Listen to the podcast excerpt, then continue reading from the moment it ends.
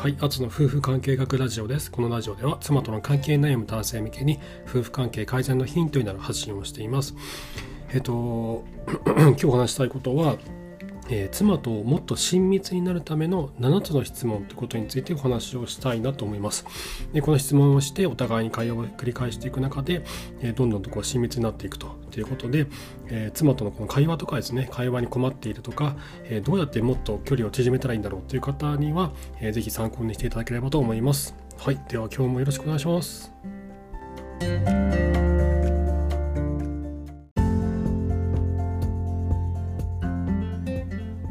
はい、えー、では本編に入ります、えー、第26話「妻と親密になるための7つの質問」ということでお話をしていくんですけどもこれあの もともと何かと言いますと2015年にニューヨーク・タイムズに載った「愛を叶える36の質問」というのがあったんですね。でこれはですねあのニューヨーク・タイムズが考えた36個の質問があってそれに男女がこうお互いに答えていくことによってもう誰もが恋に落ちてしまうとというもまるで魔法のようなあの質問が質問なんですけどでこれどういうことかというと中に書かれていることはあなたが一番大切な思い出は何ですか？最悪な思い出は？とかあのあなたにとってどのようなあの死の予感がありますか？どのように死ぬかという予感はありますか？とかそういうことが書かれていてえー、つまりこの自己開示なんですよね。自分自身が何を考えているのかどういう人間なのかということを、え開示して相手に伝えてで相手も同じようにそれを教えてくれる。どういう人間なのかと深い自分自身の深いこの中の内部のに自分という人間性の深いところを相手にさらけ出すお互いにさらけ出す。それによって、えー、親密さを感じるという仕組みになっているんですね。でこれはあの何もこのアメリカに限った話じゃなくてもう僕ら日本に住んでいる僕らにとってもこれはとっても参考になるなと思っていて実際僕ら夫婦もその同じようなことをこうよくやってるんですよね。でこれこのこういった質問をすることによって結構仲が良くなったりとかもあったので今日はですねその、まあ、オリジナルで僕が考えたえ妻と親密になるための7つの質問7つの、質問というのをちょっとお話していきたいなと思います。でえっとですねあのまず、まあ、1つ目はですね最もえ楽しかった旅行はというところなんですけどこれうちらのあのうちの場合はあの新婚旅行の話をよくするんですよねもう10年以上経ってるんですけどあの2人で行った新婚旅行の楽しかった思い出とかあの笑いの話とかもう今でもこの何気ないこの会話の瞬間とかにこう話したりとかしてでそれによってこうお互いのあのかつての親密さというのがまた蘇ってきたりするんですよね。で2つ目が最も大変だったことは何かっていうことでこれはうちの場合まあ双子の育児とかがすごい大変だったので生まれて0歳1歳の時の話とかっていうのも今でもよくしてます。で3つ目は最も嬉しかったことは何か。すごいあの自分にとってあのすごい嬉しかったこと、今までの人生で一番嬉しかったことは何かってことですね。4つ目が、ね、死ぬまでに達成したいことは何か。これはなかなか出てこないと思うんですけどえっと、これってまあ言い換えれば自分にとっての生きる意味のようなものなんですよね。死ぬまでにこれは達成したいと思っていること。で、これはその人がどういう人間なのかとか、どういうふうに生きていきたいのかっていうことを、えー、知るためにもとても重要な質問で、あの夫婦でこの質問をし合うことによって妻がですね何を考えているのか本当はこういうことしたいんだなとかああいうことしたいんだなとかあ今はこういうことやってるけど本当は違うんだなとかそういうことは結構見えてくるんですよね。でこれが4つ目の質問で5つ目が今一番やりたいことは何かということですね。こう育児とかの家事とか仕事とかに追われていると自分自身のこのプライベートの時間って全然作れないじゃないですか。これ女性に限った話じゃなくて男性も同じだと思うんですけど僕もなかなか時間が作れないんですけどでその中で一番やりたいこと何かって自分自身を見つめ直す作業にもなるんですよね。なのでこれは自分のためにもなるし、えっと、相手にとっては相手が本当は何を望んでいるのかってことを知るのきっかけにもなるのでここからこう会話すごいこう生まれやすくなっていくんですよね。あ今そういうことやりたいのねで じゃあそのためにじゃあどうしようかとかあ本当はこういうのあんまりやりたくなかったわねとかでお互いにこう今のあの生活をどういうふうに変えていこうかっていうきっかけにもなるんですよね。で6つ目が何をしている時に幸せを感じるかっていうことでえー、なんだろう、これはですね、もう本当人によってバラバラですよね。何をしてる時に幸せを感じるかっていうのは。子供と接してる時が一番幸せだという人もいれば、仕事をしてる時が一番幸せだという人もいるし、あとは自分が興味のある分野のネット勉強したりとかあとはまあ普通にネットフリックスをソファに寝転がってネットフリックス見るときは一番幸せとか人によっていろいろバラバラだしあのどういう時シチュエーションによっても何がその幸せを感じるかってバラバラと思うので結構会話がこう広がりやすいんですよね。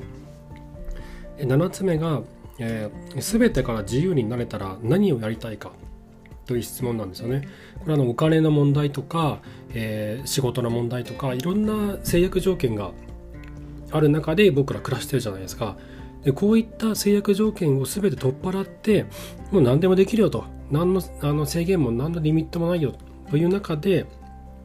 あったら何をしたいかというのはもうその人は本当に一番望んでるこの根源的なものが見えてくるんですよね。でこれは本当に会話こうしやすいなと思ってます。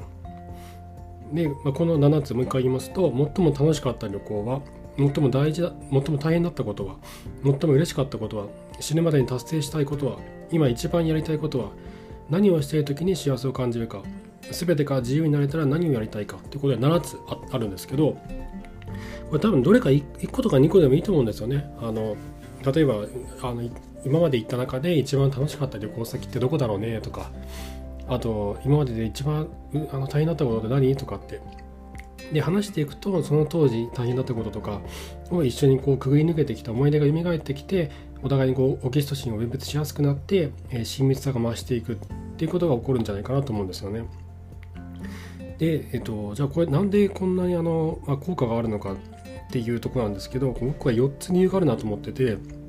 1つはあの会話に困らない、まあ、質問があの質問することによって相手からあの会話を引き出しやすくなるので会話に困らない。で2つ目が思い出を共有して仲間意識を作りやすくなる。で3つ目が相手の知らなかった一面が見える。で4つ目が自分を受け入れてくれるっていうことでであの上から言いますと会話に困らないっていうのは、まあ、その会話のネタがあのすでに自分の中で用意してあれば話し出すきっかけとかも作りやすいですしあの相手が返ってきた質問があって自分はそれに対してどう思うかとかで自分だったらこう自分の場合はこういうことだなみたいな話をしてで相手からもリアクションが返ってきてとかで会話に困りに困らないんですよね。ででさらにその会話を例えば最も楽しかった旅行はって言った時にお互い2人とも行った場所であればそうやって共通認識ができてるので話があのしやすいんですよね、まあ、妻も自分も分かってる話だったりするので。話がどんどん進みやすい。で相手がそれに対してどう反応するかっていうのは、まあ、なんとなく分かってる話題だったりもするのでとっても話がこうスムーズに進行するんですよね。で思い出を共有仲間意識っていうのは、えーかつての思い出とかを2人で思い出すことによって、えー、オキシトシンが分泌されて、えー、こう身内意識が強くなるんですよね。でこれがまさに仲間意識が強くして、えー、愛着関係を作りやすくなるなって感じてます。で3つ目は知らなかった一面がしてるってことでこれ意外にあの夫婦であってもあそういうこと考えてたんだとかってありません？お話をしててあそうなんだろう自分はあの君がこれに対してこう思うと思ってたけどあ違うんだなそういうふうに感じたんだねとかもしくは妻が、えっと、あなたそういうふうにものこれについては考えてたんだとかっていうことって結構話し合ってみると結構出てくるんですよね。でやっぱり、こう話し合ってみないとわからないことってすごいたくさんあってお互いにこう無駄な勘違いをしてることってすごいたくさんあるんですよね。その無駄な勘違いによってもう無駄な夫婦あの関係が悪化が起こったりとかしてるので本当にもったいないもったいないと思うんですよ。で何よりも会話が一番でその会話をどう作るかというためにもこの7つの質問っていうのはとても有効だなというふうに感じています。で4つ目はですね自分を受け入れてくれるってことで、えっと、自分自身もこう自己開示えー、しますと。でして、まあ、相手も同じように開示してくるのでお互いにこう相手を受け入れるんですよね。で受け入れてくれると安心感が安心感を感じるんですよ。安心感と信頼感を感じるんですよね相手に対して。この安心感と信頼感というのが、えっと、この2人の仲間意識を作って身内意識を強くしてくれるでこれがまさにさっきも話したようにオキシトシンを分泌して2人の関係というのをより良くしてくれるというふうに感じています。でということですね、えっと、ちょっと駆け足になったんですけどで僕ら夫婦もねよくやってるんですよこういう話って。ちょいちょいこうなんだろう僕結構あえて言うんですけどあの例えば2人例えば子供寝かしつけが終わって2人でお茶を飲んでる時とかにこう何もねあの会話会話ねなかなか生まれないですよね。あの自分からこう作っていかないと会話って生まれなくて僕らも結構よくなんかこう黙っちゃう時あるんですけどそういう時にあのそういえばあの時のあの旅行楽しかったねとか今度どこ行きたいとかあのあの時は大変だったねとか一番大変だったのはどこいついつのことだったとかっていう話をするとこう会話がすごい進みやすいので会話を作るもう自分が作るっていう認識でいるとどんどんとこう話が進みやすくなります。であとですねこのちょっとあの親密になるための7つの質問とこ7つの質問とまた別な質問なんですけどあの松井博さんっていう元アップルで働いてた方がノートで書かれてたんですけどあのあと10年で死ぬとしたら何をするかあと5年後に死ぬとしたら何をするかあと1年で死ぬとしたら何をするかっていうことを書くと自分が何をやりたいかが明確になるってことをおっしゃっていてでこれもね僕やったんですよ。でやってその内容とかは妻と共有したんですね。妻にこうこういうのがあってやってみてこういう結果あったんだよねみたいな話をして意外だったんだよねみたいな話をして。そしたらですね妻も同じような同じようにあのこれを書き足したんですよね。でそれについて僕ら2人で会話が生まれてでそこで意外にあそうだったんだって発見も結構あってもう意外に分かんないもんですね。僕は結構会話をしてるつもりではあるんですけどそれであってもあと10年で自分が死ぬとしたら何をしたいかとかあと5年で死ぬ死ぬとしたら何をしたいかっていうこれ切羽詰まった状況のことを想定するともうあ自分でも知らなかった自分が出てくるんですよね。でこれってパートナーにとってはさらに知らなかった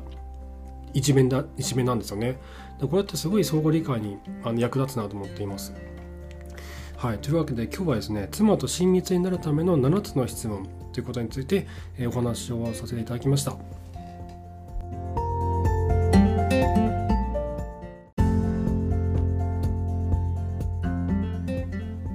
はい、いかがでしたでしょうか？えっ、ー、とやっぱり会話なんですよね。会話をいかにこう作っていくか、会話のあの会話の時間と質をあのどう上げていくかその時間と質ですねクオリティですねこれをどう上げていくかって本当に重要で、まあ、時間その会話の時間をどうやって増やすかというのは、まあ、2人でいる時間を増やしたりとかする工夫でなんとかなるんですけど質クオリティに関してはこう会話のネタ次第であったりするのででそれはですね本当に質問が重要だなと思うんですよね。であの夫婦関係ノートとか世帯経営ノートっていうのがありましてこれ僕らあの以前よく使ってたんですけどここにはですねあらかじめ質問がたくさん書いてあるんですよね。育児のこととか子育てのことセックスに関してとか。